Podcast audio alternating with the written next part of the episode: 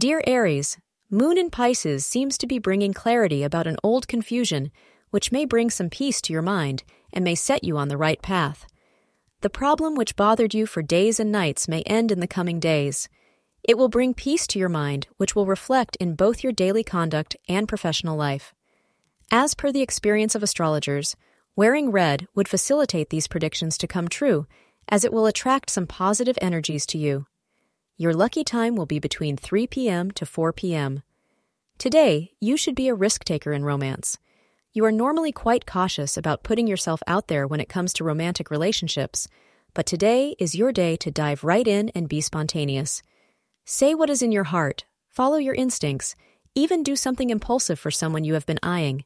It should all turn out well for you today.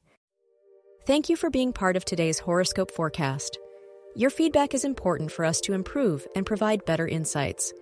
If you found our show helpful, please consider rate it. Your support helps us to continue creating valuable content.